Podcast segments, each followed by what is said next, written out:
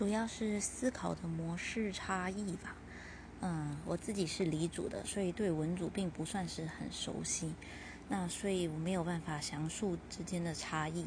但是基本上，因为我们在学各自的专业的时候，都一定是遵循着前人的一些他们建立起来的基础，然后再因此推展。